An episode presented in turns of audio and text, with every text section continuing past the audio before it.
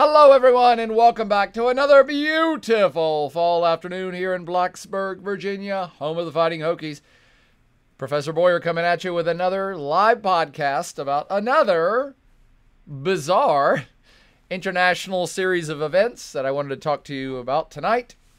Oh, before I go any further, uh, welcome back to any of our Twitch fans, our Twitch followers, and our Twitch subscribers. I'm learning the terminology finally.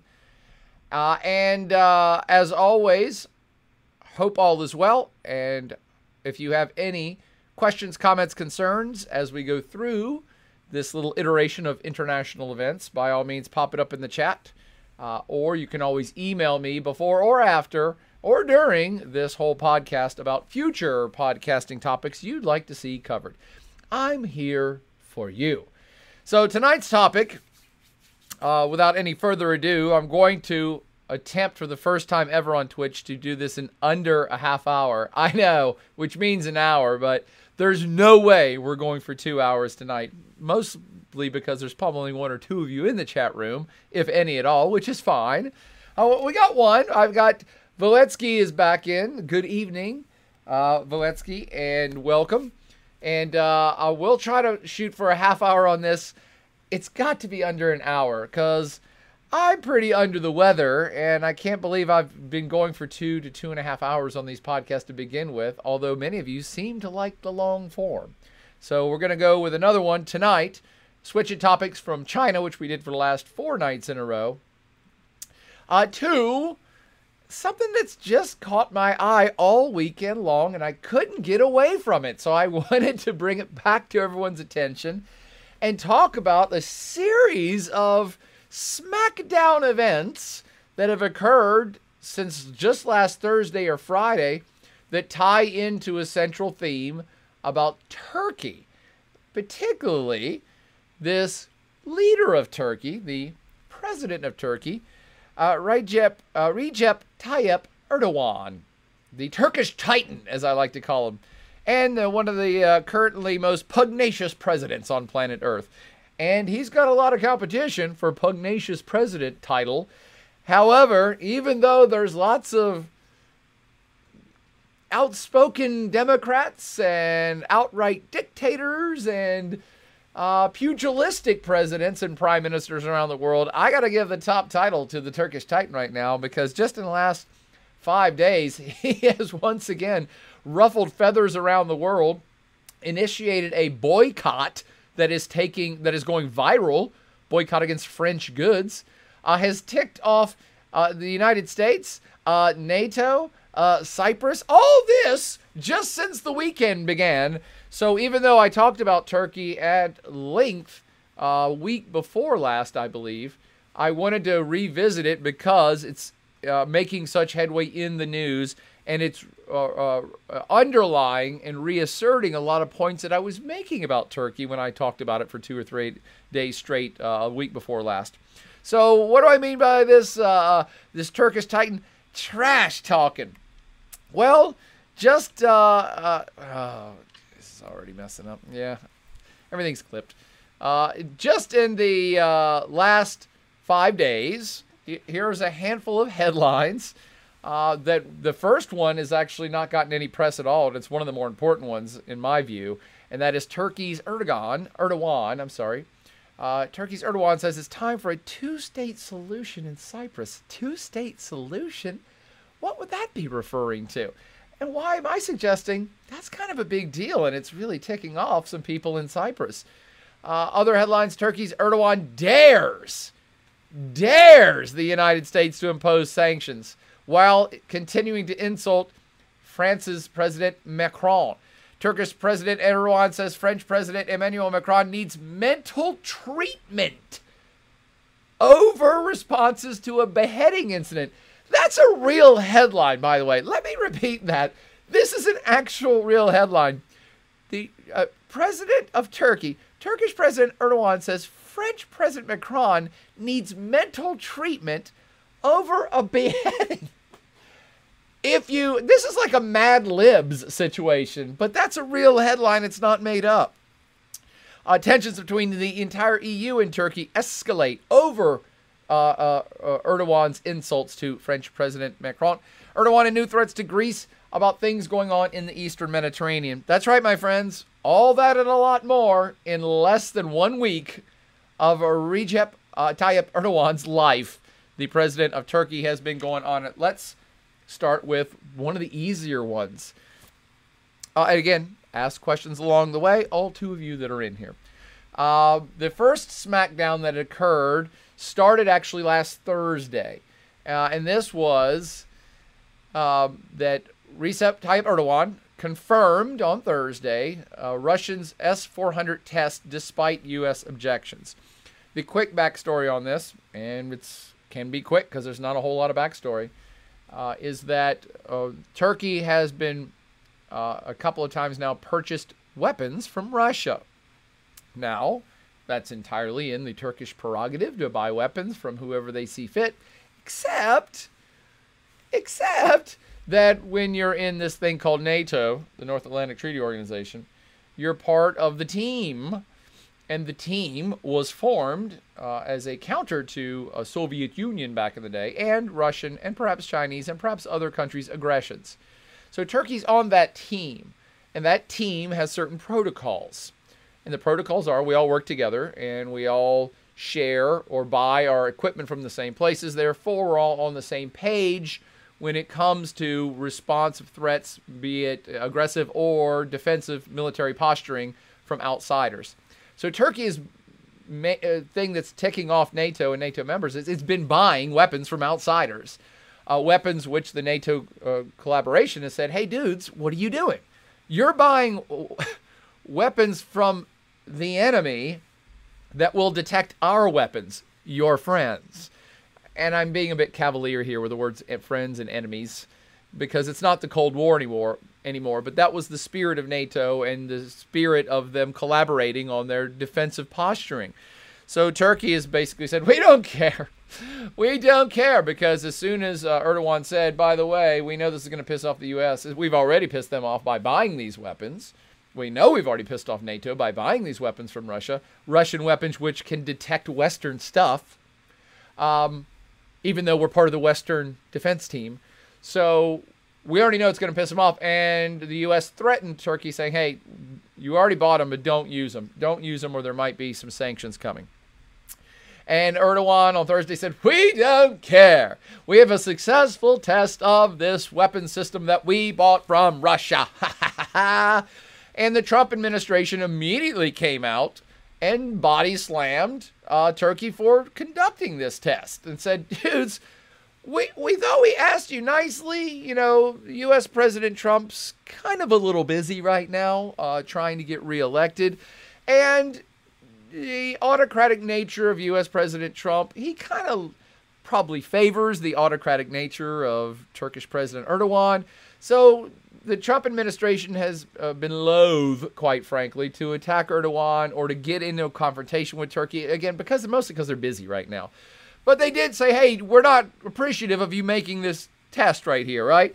And um, uh, Turkey's uh, president said, uh, we have every right to test the equipment. They were tested. They're being tested. We announce uh, America's stance is absolutely not binding for us, he said. We aren't going to ask America anything.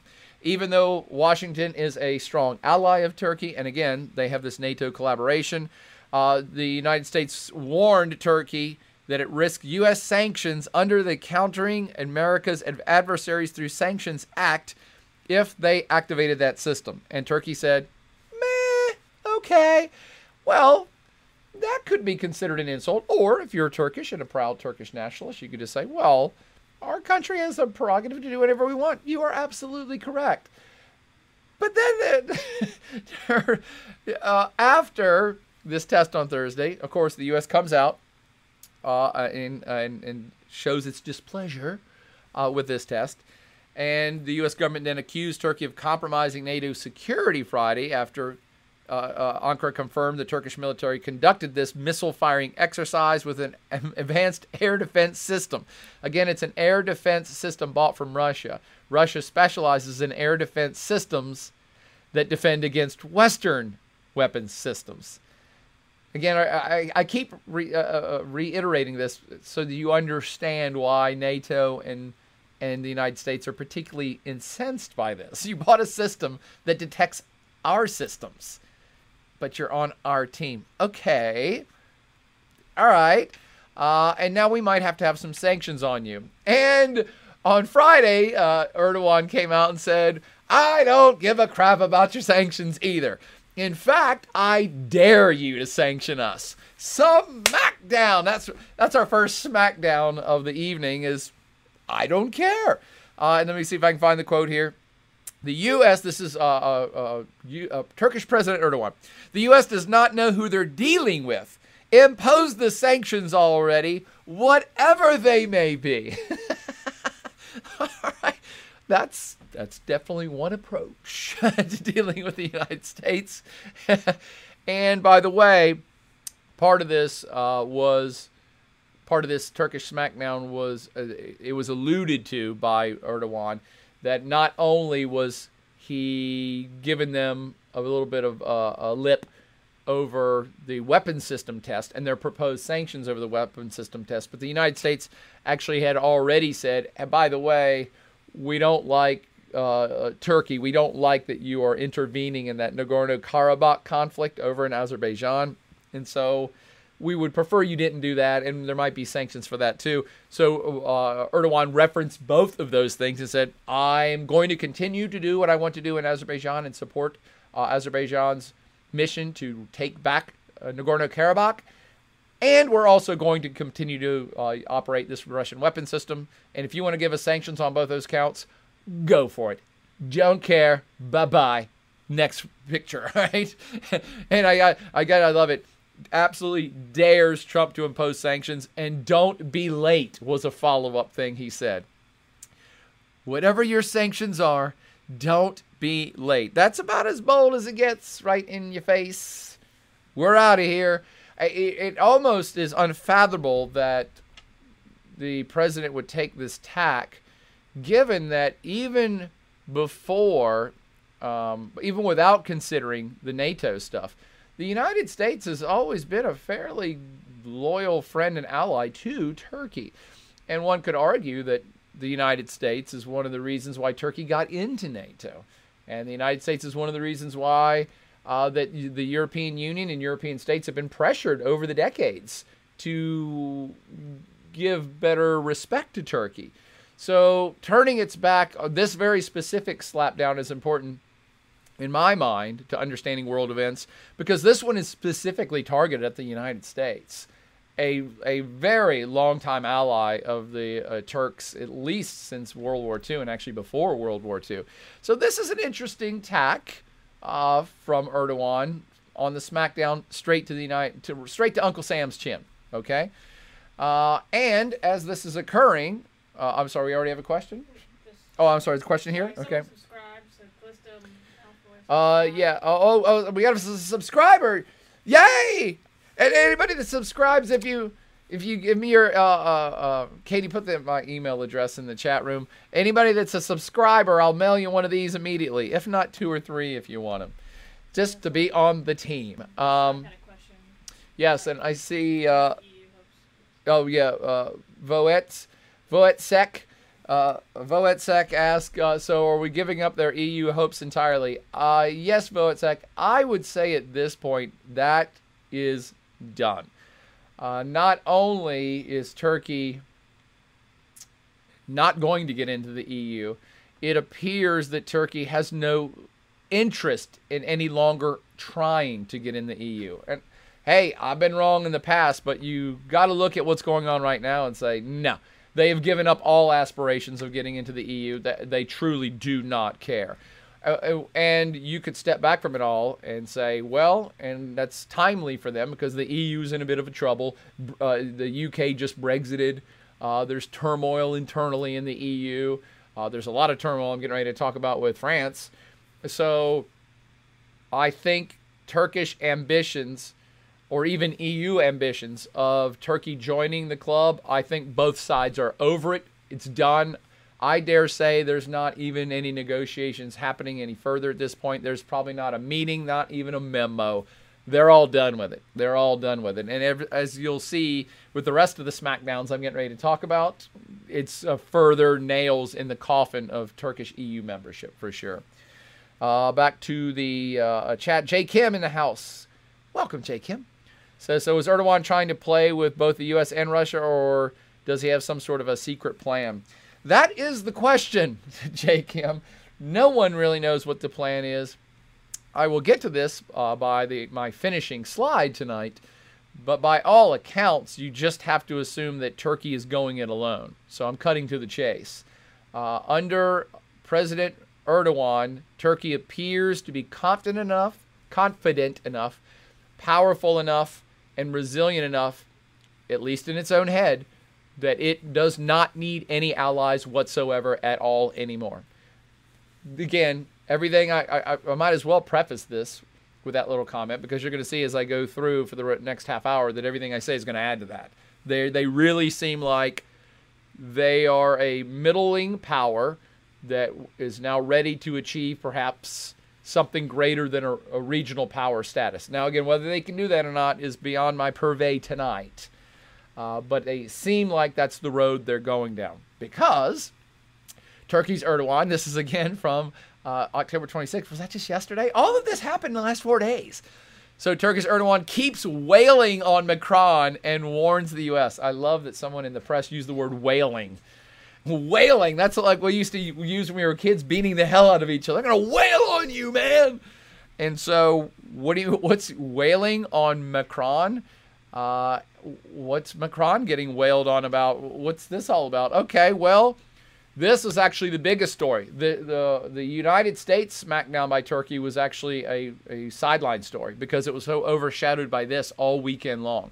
And what started last week, actually, I guess it started about two weeks ago, less than two weeks ago, uh, was there's been a significant Erdogan smackdown on France occurring over a guy being beheaded. And again, it boggles the mind to try to put two and two together on this one wait a minute, somebody gets uh, killed and assa- assassinated and beheaded in France, and now Turkey's mad about that. Yeah, uh, here's what happened. So, just a few headlines Turkish President Erdogan says French President Emmanuel needs to get mental treatment over his response to the beheading that occurred in France. Keep stressing this happened in France. Uh, France recalled their ambassador to Turkey after uh, Erdogan questioned Macron's mental state. Uh, that's just that's where the start.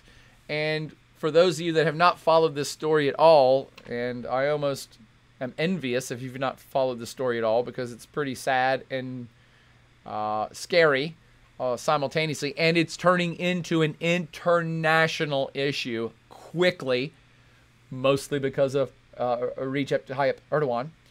Uh, so what happened, and what's the deadline, uh, date on this? October 16th, not that long ago. I, a teacher, a I guess a middle school teacher, uh, was teaching about uh, freedom of press and freedom of speech in France, a very secular state, was was doing a lesson on the value of freedom of speech and freedom of press, and showed some of those uh, uh, uh um, Prophet Muhammad cartoons that a newspaper called Charlie Hebdo had had published a couple years ago.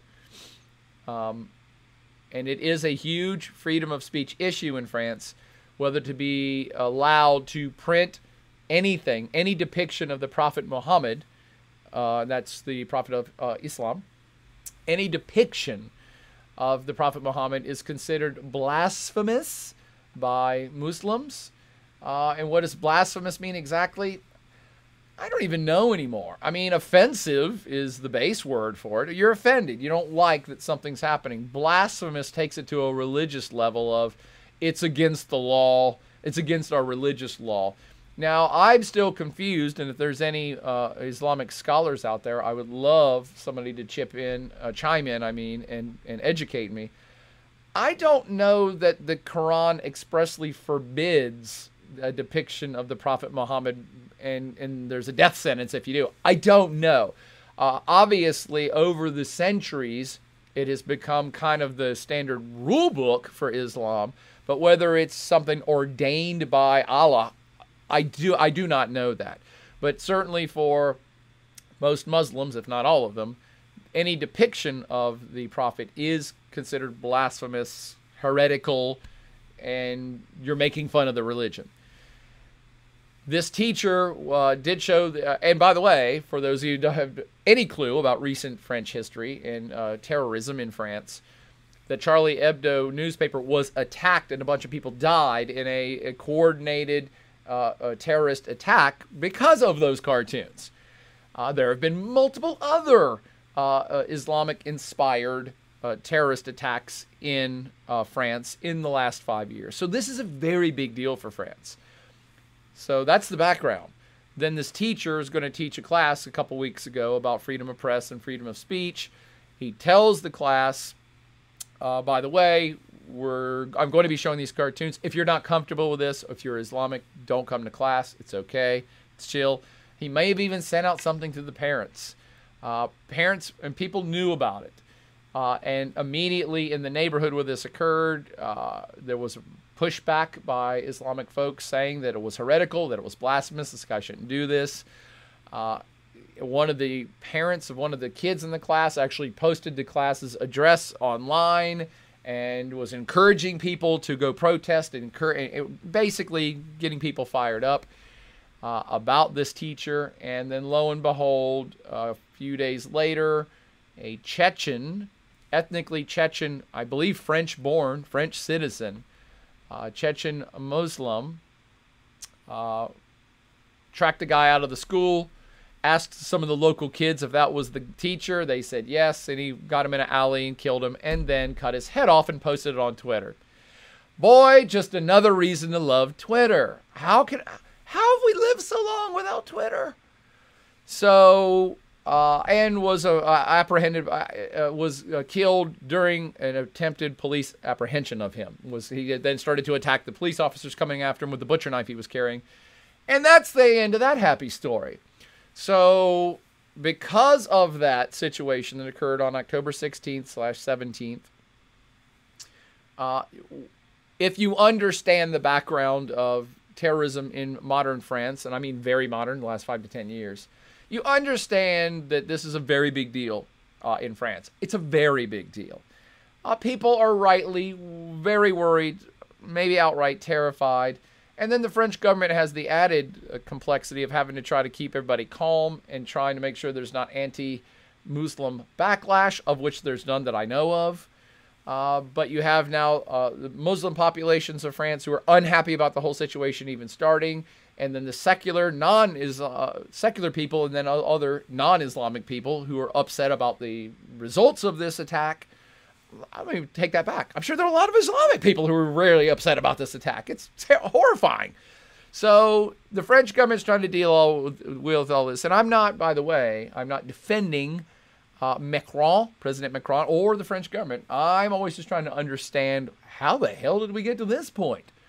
So, how we got to this point was after all this happened, um, the French government under Macron uh, came out and he made several public statements. Uh, one of which, which was semi-incendiary to many Muslims around the world, is he said um, the the Muslim religion, Islam religion, is in crisis.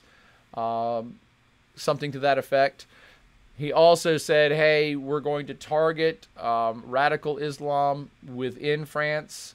Obviously, they'd already been doing it, but they became much more aggressive about it, doing a lot more busting of people with uh, Islamic uh, extremist, perhaps plans or plots. Uh, maybe some Islamic extremists that had done even more than planning and plotting, and maybe were very vocal about not liking the French state or things of that nature. So a big probe occurs. Uh, lots of, uh, I believe, 50 or 60 people have been arrested in basically a sweep of Islamic extremists in, inside of France. We're not talking about anything outside of France, just in, within France. Um, and this whole situation rekindles uh, a big debate about free speech and Islam within France, and one could say the wider world. And that is that as Macron is making these moves, Muslim folks within France are starting to get upset, going, hey, we're being persecuted. We're being picked on. This is unfair that, you know, our religion is being targeted, or even the things that this guy said are making us all out to be terrorists. Uh, and this is how things start to get in the public eye, even internationally. And let me quote some of the things Macron said here. Um, French President Emmanuel Macron on Saturday visited the site of the murder, said the beheading appeared to be an Islamic terrorist act. So, right from the get go, that already upsets some Islamic people who would say, look, it was a crazy person with a butcher knife who killed somebody. You shouldn't even label it as an Islamic terrorist attack. So, you could debate about that for starters. Uh, let's see. Uh, uh, he added that the terrorists sought to attack the republic and its values, further noting this is our battle and it's existential. Uh, they, the terrorists, will not succeed. They will not divide us. And as I referenced earlier, this is big, no big surprise that the French government has taken this so seriously, given that since the Charlie Hebdo attack in 2015, there have been high profile knife attacks, strikes against police on uh, Champs Elysees. Does anybody remember when the guy got in a car and drove and just started killing people on the roads? down in Nice. Uh, that was also a Islamic inspired terrorist act. Uh, and the assault, the coordinated assaults on Paris. If you remember, a concert got attacked, and and a, and a, a Jewish uh, delicatessen area got attacked at the same time Charlie Hebdo was being attacked. So it's a big deal. Uh, and uh, these attacks strike at uh, France's most turbulent debates, which have fused together whether there should be limits on freedom of speech and how Muslims should integrate into French society. So that is the bigger picture of what's going on within France and the uh, aggressive, the newfound aggressive nature that the French government is taking on trying to isolate uh, Islamic extremism within France, uh, a very secular state, but you would want to isolate terrorist or extremist in either case. And Fran- uh, uh, Macron has pointed out that also, we're not attacking Islam in general or at all, and we're not even attacking uh, uh, Muslims in general or at all in France. We're trying to isolate uh, Muslim uh, terrorist, but what was the word he used? Muslim separatist, I think, is the word he used. Right here it is in this quote. What we must attack is Islamic, Islamist, not Islamic, Islamist separatism. And that is this tendency within France or even other Western societies that have large populations of Muslims in them, uh, this tendency for extremists to kind of unite around each other and form little enclaves and become separate from the state and therefore act in a separate way and do separatist things, i.e., extremist things like terrorist attacks. So Macron has very specifically said, hey, we want to try to make sure uh, we have uh, hundreds of thousands of Muslims here. That We have no problem with 99% of them. We're worried about the 1% that get a little too extreme because they're a little too isolated and a little too extremist and a little too uh, uh, separatist, if that makes sense. Uh, however, this passage proved most provocative in Turkey. Uh, he also said, this is Macron, that Islam is a religion that is experiencing crisis across the world in reference to Islamic State jihadism and Wahhabism. So, unfortunately for Macron, I believe, I think most of us believe, probably even Erdogan, most of us believe that he's trying to do the right thing. He's tr- trying to walk a very, very thin tightrope. And I, I'm sure I will now offend some of my uh, Muslim friends. But he is in an impossible situation. He's the president of a country where a really horrific act just occurred. He has to act. And this is on the heels of many other similar Islam Islamist uh, inspired terrorist attack. So for a French president to just say, "Well, well that sucks. Can't we all just get along?" will get him unelected very quick. It will make him appear very weak in the public eye, a public eye that's horrified right now. So he has to act and he has to act definitively. And because the, one of the jobs of a president is state security, you, you got to do it. So anything he does, you have to know going into it, anything he does that targets any Muslim anywhere, rightfully so or not, will cause blowback. And that's exactly what's been going on. Massive blowback, uh, as a matter of fact, mostly by this dude we're calling Recep Erdogan. I'm sorry, Recep, Recep. One of my Turkish friends taught me that recently. Recep. uh, before I get to Recep's response to everything going on in France, uh, which is why he told uh, the world that Emmanuel Macron needs to basically get his head examined. Uh, let me go to uh, Sloot, Sloot 13 back in the Hizzle. And Sloot says, There's nothing in the Quran that prohibits the portrayal of Muhammad, but it is strongly discouraged in order to prevent any potential towards idol worship, reinforcing the pillar that there's only one God and Muhammad is God's messenger. Sloot, that's always been my understanding too. But obviously, obviously, I am not a, a, um, a student of the Quran nor an educator about the Quran. So my instinct has always been I get the, the, the sentiment. The sentiment of not portraying the prophet's image is to be against idol worship, something that actually other religions have in common with Islam. In fact, I believe it's the Roman Catholic Church. I think the big schism between Roman Catholicism and Eastern Orthodox uh, Christianity came about because of the use of icons. One group said, no, you cannot have icons of, of the Lord or of this or that. You're, you're worshiping an icon instead of getting the real message. That's why the there's a major division between the Christian church. And even before that, if you think about the Jews, when uh, uh, the uh, the Jews, when Moses went on the mountain, one of the main missions that God sent him back with was no idol worship. And in the time that, that Moses was on the mountain, they had made a golden bull and started worshiping. It's like, no, you can't worship icons. You can't worship things. You're supposed to worship the one God, and that's it. So that's the, I believe, and again, I would love any uh, uh, Islamic folks to agree, disagree, or or educate me. Just don't behead me. Uh, my inclination is that yes, that prohibition in the Quran is all about preventing idol worship. You're supposed to focus on that God is the one you're supposed to worship, not Muhammad, the prophet of God. So, how that got spun into anyone, anywhere on planet Earth that shows a picture of this person is blasphemous and hates God. I'm not sure how you, you got from point A to point B, but I get that people are very passionate about religion, and I'm not questioning that at all. Okay, um, thank you for that, Sloot 13. Uh, J. Kim uh, 0607 says, I think France's view of secularism is different than the U.S. Uh, for instance, their view of secularism is called uh, laicite, which is more militant approach to freedom of religion. Yes, uh, militant may be a strong word, but yes. And in fact, one could make the easy argument that France's attitude towards secularism is just as passionate as uh, uh, Islamic attitude towards not showing the Prophet Muhammad. Uh, they are very, both are very passionate and deeply passionate and deeply offended, even to the point of calling it blasphemy if you attack their belief or their system, be it secularism or the Prophet Muhammad. Does that make sense at all? I, in fact, I think that's one of the core problems here is that both sides are so passionate about their viewpoint it's hard for them to even comprehend the other side.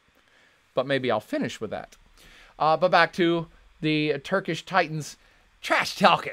So he didn't get enough of making uh, fun of Macron on Friday. He came back yesterday, Sunday, I think, saying that the uh, uh, French President Emmanuel Macron had lost his way. And he said something like this The person in charge of France has lost his way. He goes about about Erdogan all day. Look at yourself first where you are going. I basically this is a speech Erdogan is giving of saying, "Yeah, this guy's out of his mind. All he thinks about is me. All he thinks about is me all the time. He's thinking about me and he needs to get a grip because he's wrong and he's crazy and that's the end of that." Except it's not the end of that because this is what spun off of Erdogan's insults to French President Macron and now we're getting it. Now it's going global. Uh, in fact, it's going global today. Uh, Erdogan calls for boycott of French goods because he says uh, uh, Erdogan is suggesting Macron is out of his mind. He's insulted Islam. Therefore, he's insulted all Muslims worldwide. Therefore, no one, uh, no Muslims worldwide should buy French products. Uh, he actually started this at home. He made this speech at home saying, No Turkish people, good Turkish people by good Turkish Muslim peoples. Uh, if you want to be good Muslim Turkish peoples, then you should not buy any French goods. Uh, this uh, spiraled very quickly uh, and got picked up by other countries. So a whole lot of folks in the uh, Arab world are now also picking up on this boycott. Uh, it's I've seen pictures out of Jordan, uh, Yemen, not so much UAE, uh, even Syria. People were, if you go Google protest about Macron, you'll see incensed, agitated, and furious Muslim men all over the Middle East. And it is Muslim men. There's not a whole lot of women out on the streets protesting. Uh, burning pictures of Macron, stomping on them, uh, throwing away French goods, boarding up French goods in stores, covering them up and draping them so that people can't buy them. So this has turned into a huge thing, not just in Turkey, uh, not just in the Arab world, but further afield in the Muslim world. Uh, Bangladesh, I, and I don't know what's going on in Bangladesh. Maybe that's another podcast, but Bangladesh is just on fire about this situation. And so you see that picture right there in the upper right hand corner. There's like tens of thousands of people in Bangladesh who came out to protest today burn French goods, sever ties with France. You're like, whoa, and again, uh, uh, uh, and the uh, uh, the prime minister of Pakistan actually called up uh, the French president, saying, "Hey, what's going on with this? We're unhappy about this." the his name's Imran Khan, the president of Pakistan.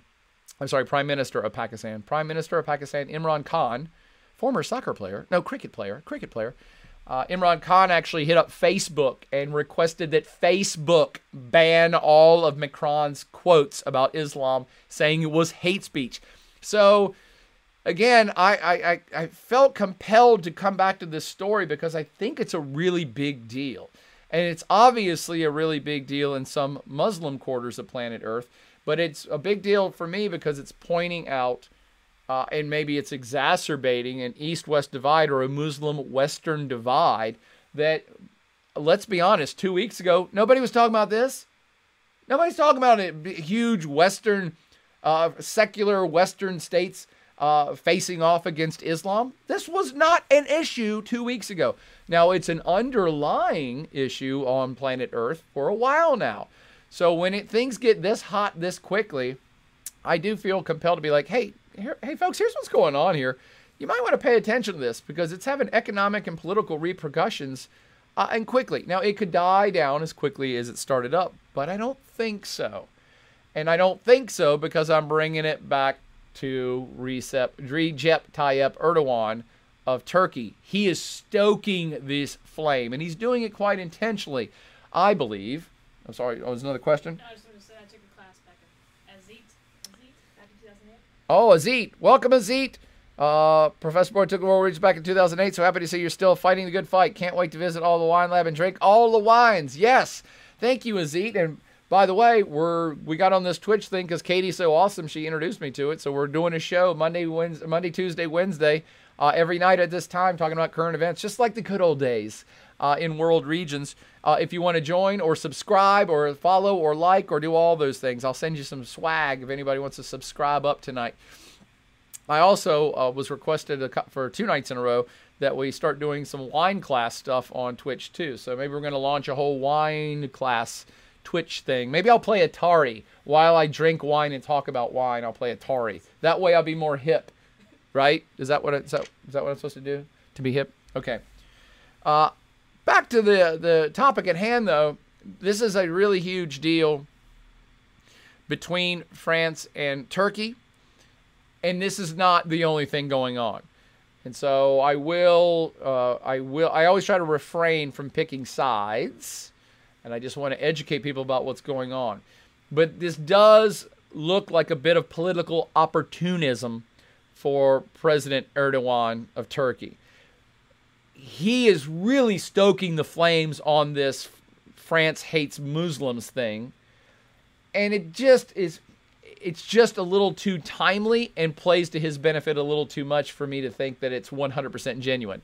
I'm sure uh, uh, uh, President Erdogan of Turkey is a devout Sunni Muslim. I'm not doubting that. I'm sure he believes his religion, and I'm sure he's passionate about it. But the political opportunism can't be overlooked because this slide is showing you there's a lot of other background baggage going on between France and Turkey right now, and it has been going on for months. And it has been getting hotter for months and months and months, and getting nastier for months and months. And it looks like it's going to come to a head with perhaps, perhaps, uh, some targeted sanctions uh, at best, and at worst, it looks like war is coming, albeit maybe a limited naval war in the eastern Mediterranean. What am I referencing here? Well, this France Turkey row that's occurring in the last 72 hours highlights uh, Erdogan. I'm sorry, France Turkey row reaches new highs after Erdogan hurls insults at Macron. And the subtext there is the latest Erdogan attacks come after several months of rising tension between the two countries. Rising about what? Mostly rising about uh, that map you see over there, that Turkey has been claiming huge chunks of the eastern Mediterranean Sea as its own and it's uh, getting increasingly belligerent about it, like sending ships and exploration ships and warships into territories that are claimed by other states, namely states that also belong to the EU and NATO. So that's one of the biggest ones. And France, France's Macron has been very vocal about pushing back against Turkey, saying, dudes, what are you guys doing? Didn't you guys want to get into the EU not that long ago? Aren't you a NATO member? What are you doing? Why are you causing friction with Greece, which is a uh, NATO ally and an EU uh, partner. And France's Macron has been the most vocal about saying Turkey's going too far, claiming these territories, and they need to be pushed back. On top of that, France's Macron is one of the only vocal European leaders who came out uh, uh, and, and dissed Turkey for supporting Syrian, uh, sending Syrian jihadists to Nagorno Karabakh, that conflict I referenced at the beginning of this, that's still going on in Azerbaijan. So they said, hey, what are you doing? Turkey, what are you doing? Why are you fueling a war that the whole rest of the world is trying to stop? And on top of that, France is also on the other side of a conflict with Turkey uh, in Syria. So the whole Syrian conflict, France and Turkey are on opposite sides of the Syrian civil war. There's also been a civil war happening in Libya, and France and surprise, surprise, France and Turkey are on opposite sides of that civil war. Uh, you know, they're not directly involved in the Libyan uh, chaos, but they are supporting opposite sides. Same in Syria. Uh, Turkey and France are supporting opposite sides in the Syrian civil war. And actually, Turkey has been active in that war too. So you put all that together on top of the Cyprus situation. So Turkey is now calling for Cyprus to become semi-independent. You're like, whoa, whoa, whoa, and France is all about and all against that, as is the EU, as is the UN, as is everyone on planet Earth except Turkey. So, what's going on with that? Ah, that gets to the next point that I think you might that we're going to perhaps see some open conflict over, and that is the other smackdown that uh, Recep Recep Recep Tayyip Erdogan threw down over the weekend is uh, Erdogan said it's time for a two-state solution in Cyprus. Period. Period. You're like, what? What? Most of you don't even know where the hell Cyprus is. What do you mean two states? Uh, well, Turkish President uh, Erdogan said on Monday, that's just yesterday, it was time for a realistic approach, a realistic proposal about a two state solution on the divided island of Cyprus to be discussed, and added that the parameters of the current talks were not sustainable. Uh, for those that know absolutely nothing about Cyprus, and why would you? Uh, it is a sovereign state, kinda. Uh, it is uh, has a seat at the United Nations. Um, it is recognized as a sovereign state by all the other states of the world. However, um, back when it was young, and I think it just got its independence after World War II, and so as it was forming itself up uh, in 1974, I believe, Greece. Uh, and there's, uh, let me take a step back. The northern part of Cyprus has some Turkish ethnic people on it. The southern majority part of the island is mostly uh, ethnically Greek people. Okay, so that's ethnicities. There's some Turks in the north. There's a lot more Greeks in the south.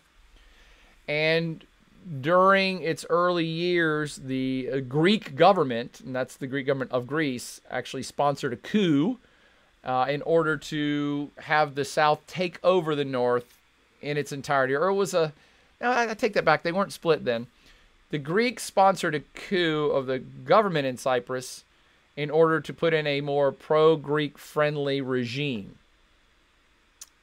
And I assume uh, probably take some rights away from the Turkish uh, minority up in the north.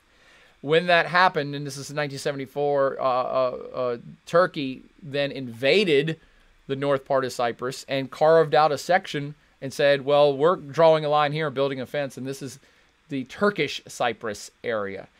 And Turkey, ever since, has said Turkish Turkish Cyprus is uh, a sovereign state. We recognize it. We recognize the sovereignty, and we consider it a separate state that's not part of Cyprus anymore. Uh, and the rest of the world has said no. I mean, there was the U- UN got involved, and it was a peace thing put in place, and all of these things happened. And most of the world has said, well, the two sides are eventually going to get back together. And there's been lots of negotiations for 50 years, but they've gone nowhere. But everybody, everybody has said, but they will. But eventually Cyprus will be reunified. Turkey said yesterday, we don't think so, and we're going to help them become completely separate in a two state solution, period. Kind of a big deal. And I see uh, Azete is gifting things. Thanks, Azete. Everybody like a sub who was in here just gave away. Thank you, Azete, for all of these great gifts you're showering on. Azete is the Santa Claus to the Plaid Avenger Twitch channel. Um, the thing uh, that happened since I last spoke about Turkey, by the way, when I did a talk about Turkey two weeks ago, I brought this issue up and I said it's a really big deal. It's causing tension between the European Union and Turkey, between France and Turkey between Cyprus and Turkey. It's a very big deal. Okay. But at that time, they were going to elections. So that top slide story you see there is that they Cyprus was uh, electing a new government. I'm sorry, North Cyprus, Turkish Cyprus was electing a new government. Okay. And it was about 50 50 support for a pro, rabidly pro Turkish president and a more moderate, let's reunify Cyprus candidate. The rabidly pro Turkey candidate won the election two weeks ago. And so, because of that, this is no coincidence. If, my friends, if you pay attention to world events, there are no coincidences. So, it's no coincidence that Turkey came out yesterday saying, hey, by the way, what a coincidence. A rabidly pro Turkey uh, president is now in charge of northern Cyprus and simultaneously, coincidentally, we're going to suggest that there's no, uh, uh, we should be talking about a two state solution and we're not talking about anything else anymore. Now, why in particular are they, con- uh, or is Turkey pushing that right this second?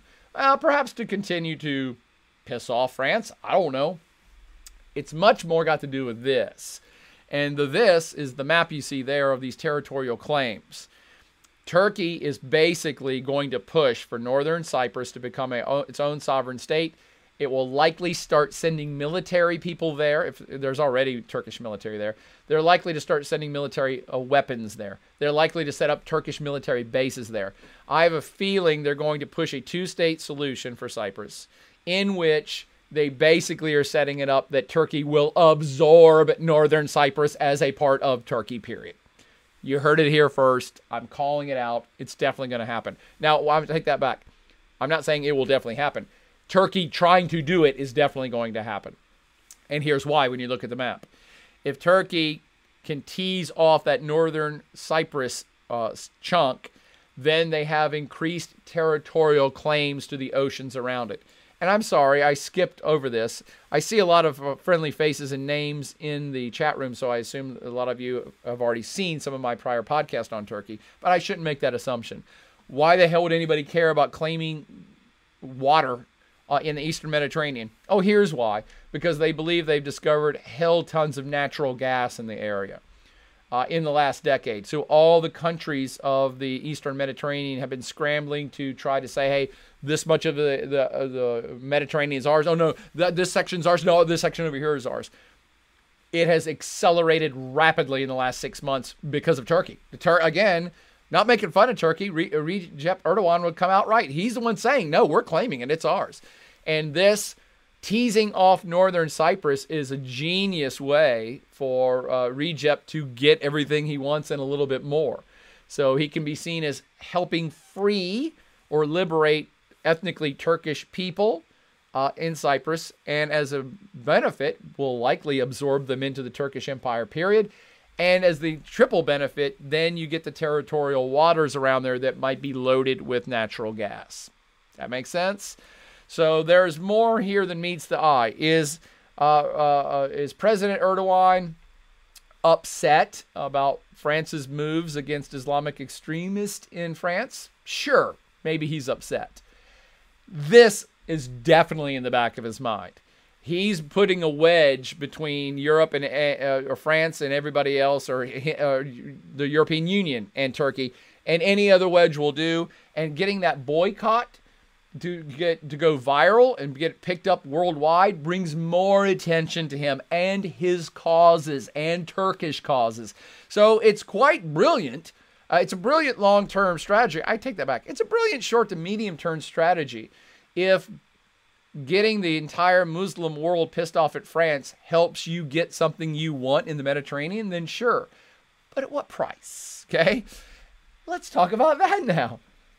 To finish, what are the repercussions of Turkey's uh, weekend long smackdown of multiple entities? Now we've smacked down uh, Cyprus, uh, we've smacked down the United States, and we've smacked down uh, uh, uh, France big time, mostly France. Okay? So what happens now?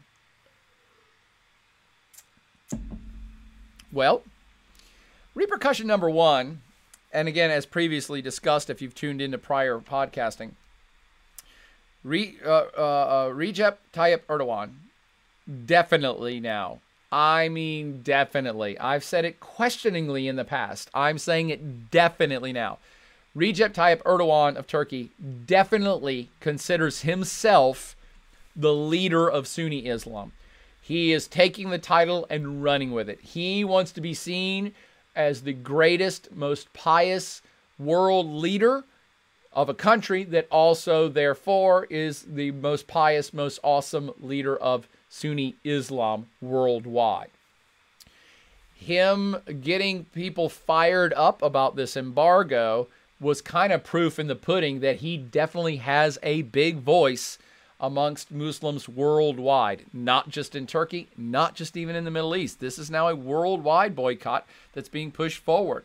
On top of that, uh, Recep Tayyip Erdogan himself is from a religious leaning political party and has been very devout since being in office since 2003 has been pushing little by little inching little by little to move Turkey away from secularism and more towards incorporating religion in society and perhaps even government. Now he hasn't gone as far as to say we're going to make Turkey an Islamic republic. But people who are afraid of the direction he's taking are rightly terrified that it looks like that's where he's going.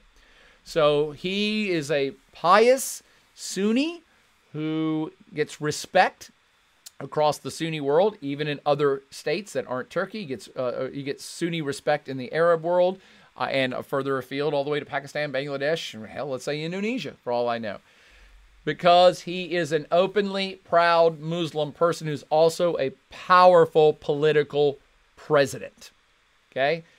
And there's not that many of those on planet Earth if you start to go look around. Now, yes, the president of Pakistan is Islamic, the president of Indonesia is Islamic, uh, the presidents and, and kings of all the Arab states are Islamic. Unlike the rest of them, he is is kind of leading the charge, so to speak. So he's leading this charge against uh, France right now, leading this charge against fight that he's promoting himself as fighting against Islamophobia, fighting against anti-Islam sentiment in the West. He is leading that charge, self-declared. He's leading that charge. That's what makes him different than other uh, Islamic leaders worldwide. Some of them even quite powerful in their own right, but he is kind of the top dog right now. At least that's the way he sees it, and he's definitely playing this up. Uh, I love these other headlines here. Turkish president calls for sweeping boycott of French goods. We've already talked about. Uh, Erdogan calls on Muslim countries to unite and confront Israel. Uh, that was a, a, story we talked about last week. Erdogan vows to defend Palestinians against Israelis' annexation project and holiday message to Muslims. I'm not. I didn't point at that headline to talk about Israel. I'm pointing out that headline to say he's he used a Muslim holiday to make an address uh, to Muslims to, about a political issue. That's the big thing I'm talking about here. He's using that stage, the uh, Sunni Muslim stage, to talk about let's fight against uh, Israel. Uh, let's fight against uh, France and what uh, Macron is doing. Let's fight against Western aggression. Whatever it is, fill in your blank. So he has got a very big megaphone right now, and a lot of Muslims worldwide, not just in Turkey, are paying attention to him. The other thing that I pointed out last lecture about Turkey that plays into the same theme is that he uh, he, uh, Recep Tayyip Erdogan, uh, converted Hagia Sophia, one of the world's foremost tourist sites that used to be a Christian cathedral, then converted to a Islamic mosque. Uh, and then uh, when Turkey became independent in 1923 and as a secular state, they made it into a museum for all the world to enjoy. Uh, and uh, a few months ago, Recep Erdogan converted it back to an Islamic mosque again hailed widely across the Muslim world as this guy is great. He's pious, he's awesome, he's all about religion, he's a good guy, and he's powerful, and he's standing up for uh, Muslim whatever, fill in the blank. That's what's making him so important in the world right this second. And I love this other headline Turkey may have reclaimed the leadership of Sunni Islam from Saudi Arabia, long the center and still the, uh, the holder of the holiest sites of Islam, Medina and Mecca.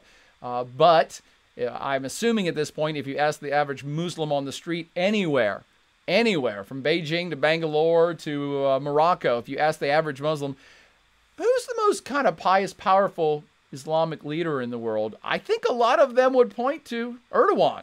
So it is kind of a big deal. Okay. However, so that that definitely plays to his ego, and it gives him a voice to say things that he wants to on a world stage to one and a half billion Muslims uh, that can then have political and economic repercussions which benefit him.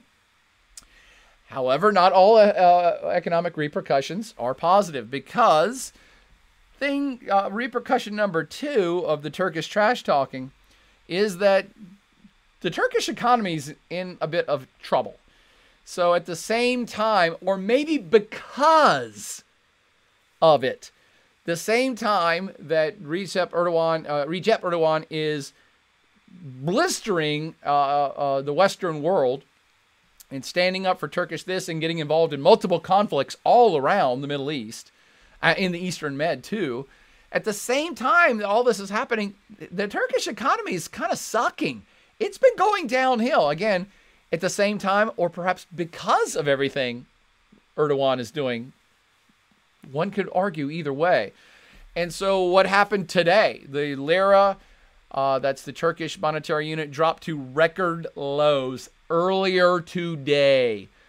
Um, a threshold that had never been crossed. Uh, it takes now eight lira to make one US dollar. It was at 2.6 a year ago.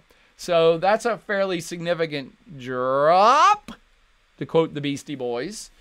Uh, and it is not a portend of good things for the Turkish economy.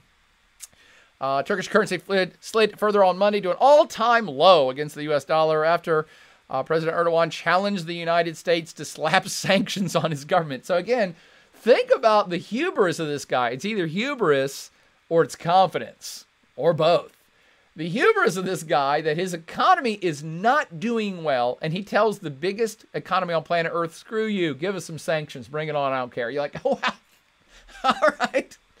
Well, I mean, it's it's interesting. Again, that's why I wanted to talk about this stuff tonight. It's like, wow, that's okay. That's all right. uh, let's see. Turkish lira sinks amid Erdogan fury with allies.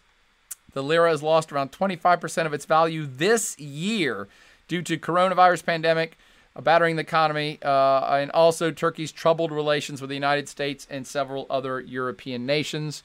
Virtually all of the troubles with the United States and European nations are due to the movements of one Recep Tayyip Erdogan. So the, the pandemic's the pandemic. We can't escape that. That's not Turkey's fault. But all of the fights he's picked, yeah, they pretty much are. They are uh, they are of the Turkish government's doing, and mostly of Recep Tayyip Erdogan, who is becoming the one-man government very quickly. I did like to add on to uh, the economy being in trouble. Uh, is that as rivalry for Muslim supremacy heats up, Saudi boycotts made in Turkey. What would, what has slowly been going on behind the scenes that I didn't even know about until I started researching this series of stories today is that there is a fair bit of anti-Turkish sentiment among Arab leaders. Maybe not so much about uh, uh, uh, from the Arab people, but many Arab leaders see Turkey as a continuing growing, growing threat, one that insults them on a regular basis. And so there have been multiple times in the past several years uh, calls for boycotting all Turkish goods in order to limit uh, the Turkey's growth. And Turkey could have handled those easily and did years ago when their economy was doing pretty good. Their economy was doing quite good for about a decade. The first decade he was in office, the economy was rolling along. And then it's kind of slowly ticked down as he's become, uh, he, or Erdogan, has become much more confrontational uh, with leaders, including Arab ones. So there's already been in the past calls to boycott Turkish goods uh, that did have an impact. Uh, and I also pointed out last time I talked about Turkey that for the first time ever, uh, Israeli military intelligence assessments see Turkey as a growing threat, one that may soon rival Iran. So Iran has always been Israel's number one concern. Uh, Iran has always been most Arab states' number one concern. Everybody's worried about Iran. Iran's going to get too powerful and big and get nukes and kill everybody, uh, or become a regional hegemon and absorb everybody else. Uh, that's what my entire life, Arab states and Israel, have always worried about Iran first and foremost. I now keep seeing stories trickle in from Israel and Arab states that are saying we're starting to worry about Turkey a lot more. Now, again, this is a repercussion of the bellicosity of Recep uh, Tayyip, or Recep Tayyip Erdogan. Uh, but it's there. Oh, darn it, I did it again. This is something to consider. He is a powerful leader. He's a confident leader. People like confident, powerful leaders. People are drawn to that. He's a popular leader. Leader. He got at least 50% of the people in Turkey love him, maybe closer to 60. So, and now people across the Muslim world are looking to this guy as a leader, saying, "Wow, look at him standing up for Muslim stuff against the West or against China or against whoever." Okay. But you have to look at real politics. You have to deal in the real world too. And so their economy is starting to get battered because of his bellicosity. Uh, and I love this story that I just came across in an Arab news source right before I came online here about how Erdogan steered Turkey from zero problems to zero friends. I think it really kind of summarizes the points I'm trying to make here. Uh, barely 10 years ago, Turkey's foreign relations and role in the Mediterranean Middle East looked very different from today's mess. Uh, yes, as a world watcher and one who has watched the world for 30 years, I can tell you when I taught about cl- uh, when I taught about Turkey in class 10 years ago. I know it seems like a long time. When I taught about Turkey 10 years ago, it was almost all rosy. I was saying this is a regional leader. It's an established democracy. It's a role model for Islamic democracies everywhere. Erdogan's a good dude. He's a good egg. It's a secular state. They respect human rights and the press. They get along with all of their neighbors. And in fact, they did have something called, uh, um, what was the policy called? Uh, zero problems. Yeah, it was an actual government initiative 10 years ago in Turkey to say uh, it's a program. We're calling it Zero Problems with Neighbors. We want to put to bed all conflicts we have with all neighbors in a bid to get into the EU. Again, 10 years ago, they were going to get into the EU. It looked like it was possible. And what a difference a decade makes. Because now, exactly one decade later, think about all the problems that I talked about with uh, Turkey last uh, two weeks ago, and just the ones I've mentioned today of Turkey uh, smack talking all these entities. And I let this graphic kind of summarizes it all. From zero problems to zero friends, this little graph highlights all of the anxiety, angst, and outright hostilities that Turkey has honestly brought upon itself. Now, again, you can look at it through whatever perspective you want. If you're a Turkish citizen who loves Erdogan, you're like, who cares? Yeah, our, our president is strong and powerful, just like Donald Trump in America. We're going to do what we want. We're going to go forward and do what we want. And I say, good for you if that's what you think. But these are, this is not being critical, this is being factual. These problems on this map did not exist 10 years ago. They just didn't. So whether you think it's a good thing that he's brought this trouble to Turkey's doorstep, Uh, uh, or you think it's a powerful, good thing that he's being confrontational and leading Turkey in a new direction. That's up to you to decide. I just want you to know that as a watcher, I'm like, wow, most of us are quite surprised at what a right turn Turkey took roughly about a decade ago. So, issues with virtually all neighbors now, issues internally uh, with Kurdish folks, issues internally with people who want the, Turkey to stay secular. So they have issues within and now issues without, and a confrontation with the United States, with France, with the EU. And it's mostly with the United States and Greece and the EU that I want to talk about my next major repercussion, and only briefly, just to reference it, because I kind of feel like I want to do a whole podcast on this later too. And that is NATO. Um, I believe we're seeing the end game of the current situation with NATO. Uh, let me rephrase that. I believe we're at the beginning of a renegotiation of NATO. Uh, NATO, I do not believe is going to go away. In fact, I'm positive NATO is not going away. However, is Turkey going to be a component of NATO for much longer? That's what I'm starting to question. And you put together uh, Turkey's threats about Cyprus. I won't even say threats. Again, that's uh, already, I'm choosing the side by using these words. I don't mean to. Let's say this. If you start to look at Turkey's attitude towards separating Cyprus, uh, which is against uh, everything the UN and the EU wants, if you start to look at Turkey's uh, more aggressive behavior in claiming parts of the Eastern Mediterranean, which is a confronting, a direct confrontation with Greece, a NATO country, this becomes problematic. And now you look at a weekend long of dissing France and starting a trade war embargo against France across the Muslim world. France is also a NATO ally. And all these countries have ships in the Eastern Mediterranean, by the way, exploring for gas or defending their ships that are exploring for gas. And all countries are saying, hey, we own parts of this, then you shouldn't be here. The, for the first time in NATO's history since it was formed up in 1950. I should know these things. Um, since NATO, uh, 49, let's say call it 49. Since NATO was formed up in 49, we have never been this close or even remotely close to two NATO members getting ready to have a conflict with each other. And that's why it's going to be exceptionally problematic for Turkey to stay in NATO. And the current attitude displayed by President Erdogan, one has to make the assumption that he don't care if he's in NATO. So you could be looking at a renegotiation and quite soon about Turkey's exit from NATO. Again, I haven't even mentioned or re-mentioned the United States. The United States is the one who was giving Turkey the, the smackdown for buying these Russian weapon systems and employing them and testing them. So the United States is none too happy with Turkey doing this either. The United States has military bases in Turkey, by the way. So the United States highly values Turkey and probably doesn't want Turkey to leave NATO. But given the weapons systems issue in combination with the anti uh, uh, France attitude that Macron has, the anti-Greece attitude and the anti-Cyprus attitude that uh, all three the that Erdogan is perpetuating right now, you do have to kind of look at the writing on the wall and say there is no way Turkey can stay in NATO under these conditions. There is no way. So you don't have one reason; you've got several.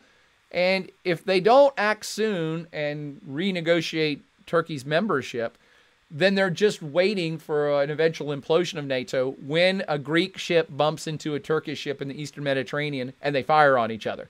And both sides say, hey, NATO, you have to come help me kill the other side. And that, that's an existential crisis for NATO. So I believe NATO is going to have to very soon resolve the Turkish situation before it becomes an existential crisis for NATO itself. Okay. Uh, and I will go to some I'm sure I've got another slide here or two, right? Eh, yeah, this is a more kind of ideological one, but I'll I'll I'll go to some questions and I'll finish with that last slide. And the questions are. oh, did you see the one from constant questioning? You might need to double check, but I think political emotes are prohibited. Yeah. What's a political emote? Just that's a. What, that's what I don't understand. It says icons are like. So can you use a flag? I don't know. I don't know actually. They approved it, dude. I named it poop. 24 hours. Oh, approved it, so well, constant. Did you already answer constant questioning? Oh, I didn't yeah, check, but I don't know if it's approved. They approved it, so I don't know. they approved it. So I mean, maybe you don't maybe don't name it the leader next time. It's just quiet. They're- But you should take. They already approved that. Okay. I Okay. don't know. Uh, let's see. And um, Simons 182 says his channel's going to blow up. I hope so, Simons. Thanks. Uh, I don't know how to help make it blow up. I would love you guys' advice since you're in this stuff and you're younger than me, obviously, and you use these platforms. You tell me longer podcast, shorter podcast, more podcast, less podcast, uh, more prizes, less prizes. I don't even know what prizes are, but I we would love to have your advice on this. I'm in this game because I want to bring people together, especially in more chaotic, crisis ridden times here in the 21st century. Also, bring people together during a crisis of a pandemic where you're going to be stuck at home, especially as winter approaches. And I'm mostly passionate about people understanding the greater world. That's why I'm in this game. And I would love for this channel to blow up just so I can get more people to understand more about the world, even at the expense of pissing off some people as I try to explain things that they don't like to hear probably every Turkish citizen probably would hate everything I just said today. But I try to base everything I put on the slides. I'm like, no, these are facts. These are news stories. I'm. It's not my politi- It's not my opinion that Turkey's doing this. They're doing this, or Recep Erdogan is doing. Recep Erdogan is doing this. Uh, I'm gonna go to um, uh, Jay Kim, who's saying is Erdogan trying to recreate the Ottoman Empire because back in the day the Ottoman Empire represented the Sunni Islam. Kablam. Um, I have to agree with you, Jay Kim, and many, many, many analysts across the world for at least a decade now have been asking that very same thing: is is Turkey trying to recreate an Ottoman Empire? Um, that would be a stretch because the true sense of an empire is that you absorb territories and you know it becomes a a singular bigger political entity. We we can't imagine that the goal is for Turkey to militarily invade uh, other countries and take them over, except northern Cyprus. Uh, however, I think all of us can agree that uh, Recep has this platform and wants to make himself and his country more powerful. And if he can do that by becoming a cultural and religious leader of Turkic peoples and Sunni Muslims, then more power to them. And a more unified voice of, say, Sunni Islam under a powerful leader like Erdogan allows Sunni voice to be heard in the world on a much on a much louder megaphone. So you can make easily make the argument if you're a devout Sunni uh, uh, uh, Islam, a devout Sunni, I should say, or you're a devout follower of Recep Tayyip Erdogan. In either case, you would say, "What's wrong with that, Boyer?" He is unifying Sunni voices worldwide and standing up for Islam values and fighting back against Islamophobia. Hey, you're right. He definitely is doing that. So, again, it's all about your perspective of things. I was only bringing up the political spectrum. I don't know that much about religion, uh, but I get it. I get it. It's a very powerful platform that he has somehow tapped into, and he could, and may, maybe is, going to do some good in the world to combat against Islamophobia. I'm much more practical. I'm more about the economics and politics. And I look at this and I say, well, he could be unifying the Sunni world to reestablish a cultural Ottoman Empire. Or he could be using this to his advantage to get the stuff he wants for Turkey. and again, I'm much more pragmatic. If I was a world leader, I would do that. If I was a world leader trying to capture the Eastern Mediterranean, it's like a big game of risk, right? No, uh, Stratego? No, is it Risk, the, the world map, and you move armies around? It's a big game of Risk. Maybe I should play Risk. Maybe I will be the first person on Twitch to not play a video game, play a board game. People have been doing it already. Do like a do a puzzle. There you go. Um, yeah, I play Stratego while I talked about the events. Maybe I play Stratego as the Ottoman Empire the next time I lecture about Turkey. And um, you know, uh, the the point being, there there is certainly political and economic gain to what he's doing. And if I was in his shoes, I might be pulling those same levers of religious and cultural persuasion. Again, that sounds a little cynical, but I'm a cynical person because You know, these are real world issues.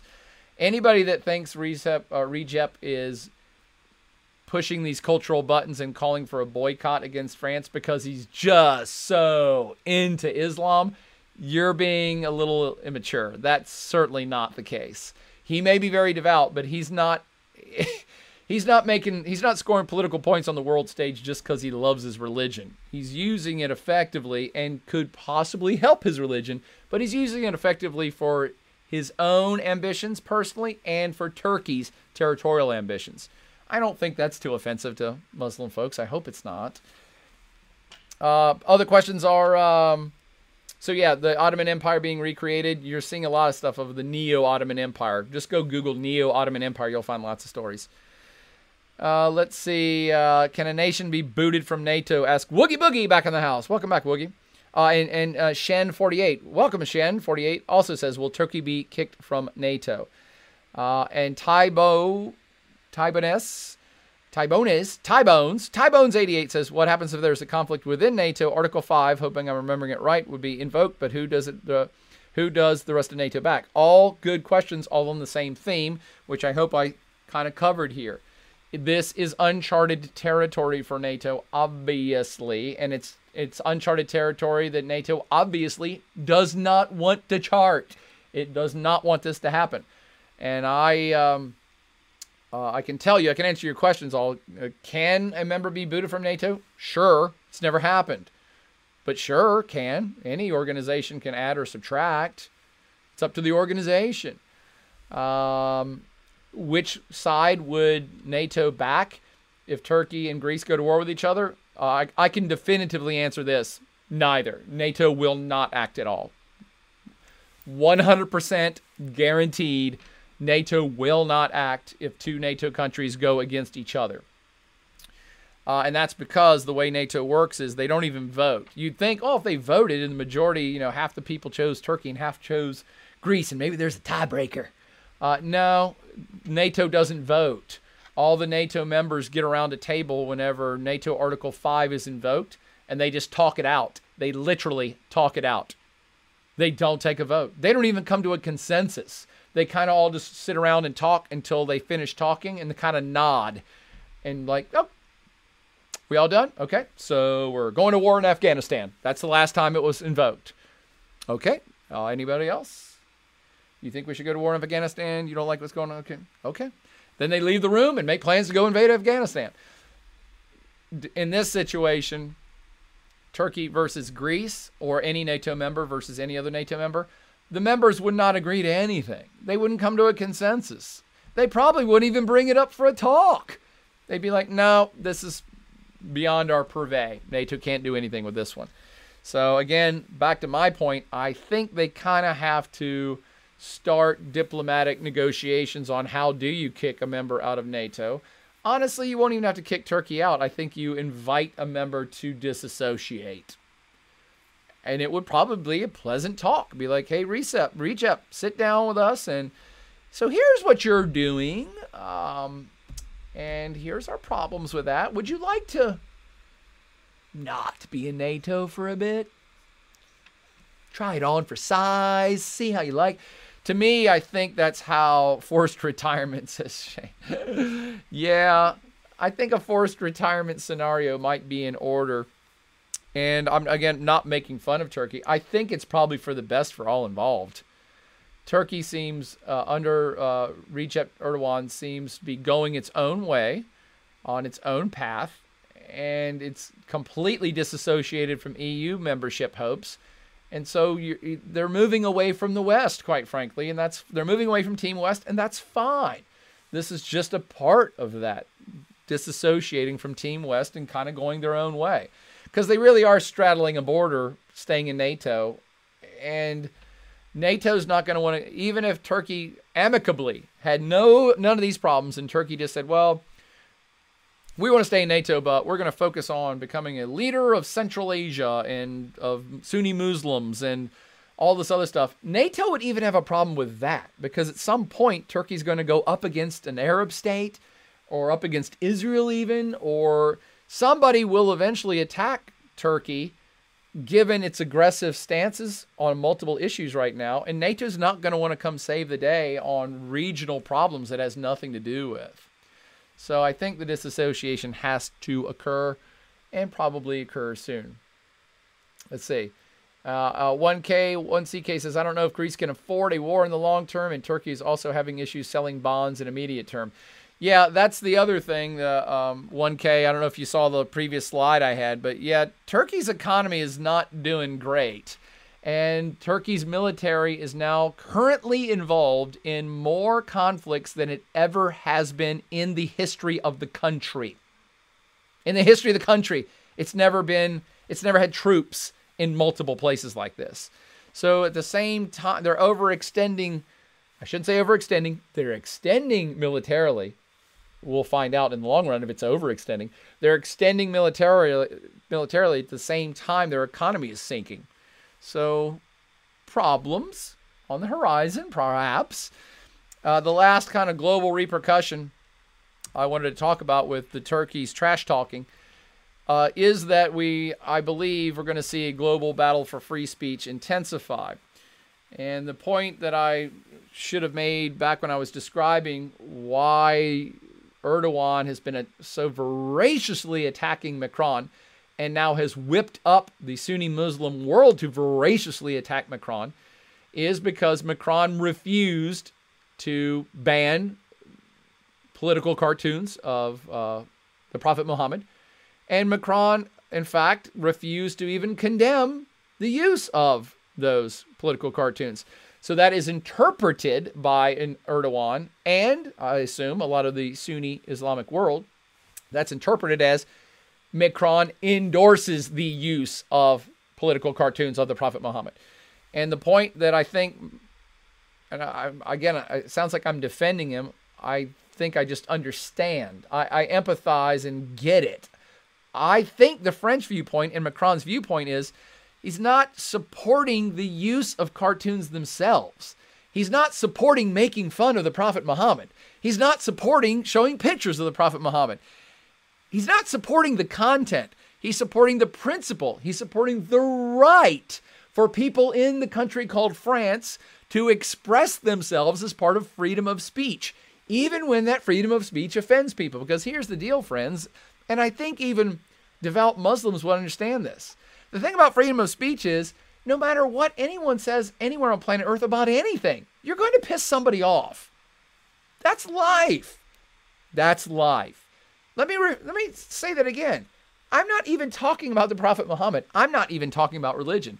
I'm talking about an Arab dude on the streets of Cairo who says anything out loud that has nothing to do with the religion. He could say the sky is blue. He's going to offend somebody. So the basis of free speech is look, everything that everyone says all the time offends somebody all the time. You could say, I just really, I like God. Well, that offends people that don't like God. I like the color purple. Well, you just offended people that don't like purple. You, you, all speech has to be protected in the Western world's mind ideologically all speech has to be protected because if you start to say, well, you can only say things that don't hurt anyone's feelings, you've just ruled out free speech. It's the opposite of free speech to suggest that there are things that can't be said. That's why uh, us proponents, and I am now saying us, proponents of free speech fight voraciously to protect it because we damn well know everything we're saying offends somebody. But if we all agree that no, we're never going to offend anybody, then you don't have free speech. Because at any given point, anything you say, a group of people can come say, I don't like what they said. They should be in jail. They should be in jail or beheaded or killed or or there should be a law saying you can't say that. It's this is not an easy thing. Again, I'm only slightly defending Macron because I understand the viewpoint of the secular state, and I am a huge fan of freedom of speech, by the way, and freedom of the press. So it, it's perhaps a disconnect that's occurring right now between what I just tried to explain and the Turkish or the Arab or the Sunni Muslim or just the Muslim mind or just Eastern mind or whatever part of the world that doesn't that doesn't quite click with that. And I think that devout religious people, of any religion, by the way, would say, yeah, I kind of agree in free speech, but at the end of the day, I'm really devout, and so you can't say anything about my religion. That is the um, the friction that we are going to see increasing on planet Earth. And here's why. Is planet Earth getting smaller? Are we getting less connected? Is there less communications? Is there less of anything that brings people together and lets every person on planet Earth see every thought bubble of every other human on planet Earth? By the way, that's what Twitter is it's thought bubbles. It's a platform of humans' thought bubbles and humans think everything under the sun a billion times a day in a billion different directions. So, this is why this particular issue, we're not done with this.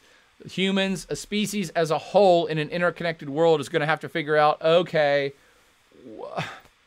what how much speech is are we going to allow for free speech how much individual rights does every individual on planet earth have these are big ideological issues. Huge, as a matter of fact.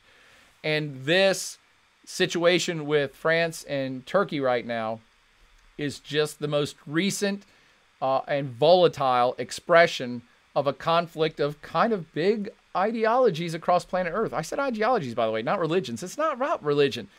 Honestly, I, I, am assuming a lot of folks, a lot of devout Muslims in the Middle East and, and Turkey probably don't believe this but all I can express is my personal opinion on this. And most humans really, in, in, the Western world, don't care about what your religion is. They just don't. That, that's part of the Western system. We're like, do whatever you want, worship whoever you want. So it's not that, uh, and yes, there's Islamophobia in the Western world, in the world in general, and and there's anti-Jewish stuff in the world, in the Western world, and everywhere. So religions get attacked around the world and have throughout human history the point I'm trying to make is that this is now a global issue of ideology about freedom of speech versus more conservative thought. That, that it's going to have to work itself out as a global system. Otherwise, we're just devolving back to a nation state where it's like, nope, you can say these things in that state, but you better not say them in that other state because they'll chop, chop your head off of that. Seems like this is going to be a big deal. And I'll end with this, by the way this was not brought up by any uh, by Erdogan or any other pundits that I saw, but I remembered this in my head that while Macron was talking about, hey, look, we're a devout secular state and we are going to protect freedom of speech. So people should be allowed, I don't agree with it, but people should be allowed to have cartoons of the Prophet Muhammad. Okay? Macron said that, but he actually forgot to mention this little thing which has been gnawing on my brain for a while which is France is one of the countries, uh, and there are many in Europe, that actually have outlawed saying anything denying the Holocaust. That's an interesting twist, isn't it? So Macron saying, well, we're going to protect freedom of speech so you can make fun of Islam in the same country that if you deny the Holocaust and what happened to the Jews, you can actually go to jail for that. So that is a freedom of speech issue within France itself that they have not resolved yet. I'm really shocked that uh, my own, I won't say intelligence, but my own savvy sometimes, where my brain finds those things uh, and it just connected those dots. And I went looking on the web for uh, an Arab commentator or a Turkish commentator or Erdogan himself or Islamic scholars to come forward and say, hey, what's going on in France? This is bullshit. You know, because because look, they're denying one thing and saying they're protecting free speech while they're denying speech in another direction. How is it I'm the one that came up with it? I don't know. But that's what happens to me when I'm thinking out loud and talking out loud. Dots get connected. Okay. Um, and uh, 1K, uh, 1CK says there's also a lot of Arabs in France. That's true. 5.7 million. Uh, there's tons of Turkish people in Germany. There's tons of Arabs in uh, uh, France, um, and there's lots of Islamic folks across Europe. So Europe becomes a hotbed for these things because it's such a a, uh, a cauldron of different ethnicities and different religions in the same space with competing ideologies when it comes to certain things like this. That's why you see these things pop up in Europe, by the way, not other places. Cool. Okay. Well, that's my, that's all I got, and the final slide was only referencing, hey, The final repercussion is this of this is what I started with uh, like an hour and a half ago, which is it does appear that Turkey is well placed to kind of go it alone. It could be pulling out of major international organizations and finding a new path forward. And we shall see if that comes to be. Any other questions from the chat room before I wrap it up and go to bed? Uh, Constant Questioning says there was a protest in France too in the past for issues with Catholics. Uh, one I remember was about a theater play, for example. Oh, yeah, sure. I mean, absolutely. You got to remember there's the Reformation and the Counter Reformation, which occurred in France. And so uh, uh, pro Catholic people killed non Catholic Protestant people, and then Protestant people killed Catholic people, and then Catholic people came and killed. I mean, it gets impossible to keep up with this stuff. Uh, Jay Kim says, How come Germany doesn't have this type of events, or am I just not hearing it from the media? Germany, by and large, um, most Europeans, by and large, I should back up, are, are fairly non religious. Uh, and by, by Europeans, I mean natives, if you like. So the average Swede or the average German um, or the average French person who's lived there their entire lives and their family have lived there for 500 years. Most of those people are pretty non-religious. So they're all about freedom of religion. They don't really practice themselves, so they don't get offended by much. So they're like, whatever, everybody just do their own thing. Uh, Germany, because of its role uh, uh, in the Holocaust and in World War II, is very, very sensitive to these issues. So I'd have to go do some research, J. Kim, but my instincts are that while France is a devout secular state that devoutly protects freedom of speech for people to do whatever they want, Germany may not push it that hard. And Germany may, I'm, I'm sure Germany has the anti uh, um, denying Holocaust law. And so they're not as keen on, I shouldn't say free speech. Of course, Germany's keen on free speech, but they're very sensitive to issues of this nature more so than France, let's say, and maybe they have written it into law that they're going to be sensitive. So you can't deny the Holocaust. You probably can't make fun of other religions in, in Germany as much as you could in France.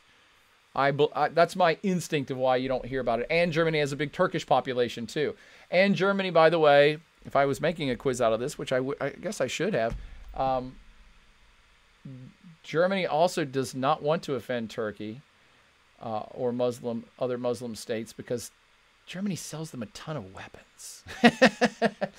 so Germany would actually not want Turkey to be kicked out of the NATO. Germany probably was okay with Turkey becoming a, a EU member even because it does a lot of business with Turkey and it's not wanting to lose that business, if you know what I mean. Any other questions? Um, Shane uh, Shen48 says, John, a question from yesterday's stream. Did you see India and the U.S. signed a military agreement, the setting up the standoff with China? I did. In fact, I thought that I referenced it during that talk. I don't know if they had penned it by the time I finished the talk yesterday, but yeah, they they designed a mutual defense information sharing agreement. I'm pretty sure. I'm pretty sure it was uh, this first phase was all about information sharing, like satellite stuff and comms and things of that nature, which is how you start these programs. So it wasn't a military agreement in terms of like, hey, we're going to start building U.S. bases in uh, uh, Sri Lanka or anything like that. It was more like, yes, we're going to start talking to each other about how we work together more in a defensive and perhaps even economic way. But the defensive thing is what started first. Good call on that, Shen. And J. Kim, if you need some points, then help me write some questions. Anybody who's in the class that wants a quiz on this, I guess, help me write a bunch of questions. I need like 20 questions about what I just talked about for an hour and a half. Swore I was going to do it in a half hour today. Damn it. It's just so much fun. I can't help myself. What shall we talk about tomorrow, though, is the question. Katie suggested I just start doing a lecture, an old school lecture, like a whole lecture on Russia and just go for like an hour a night. I would never get through it in one night, but I go for like an hour a night and cut it exactly an hour in field questions, and then do another hour for the next night, then cut it at one hour in field questions. If you have any issues uh, or global stuff that just popped up on your radar, hit me up with it, and I'll try to talk about it tomorrow night. And I swear I'll try to do it in half an hour. But unless anybody else has any other questions, do we have any other uh, gifts to give? Any other subscribers to thank? Thanks for hanging in there. Thanks for liking, subscribing, hanging out with us, asking great questions. Hopefully, we can keep doing this. And indeed, hopefully, it will blow the hell up on Twitch, whatever the hell that means. But for now, I'm John Boyer. Thanks for chilling out with me. Have a great evening, and we'll see you again tomorrow. Same plaid time, same plaid channel to talk more about what's happening in the world. But for now, as always, party on.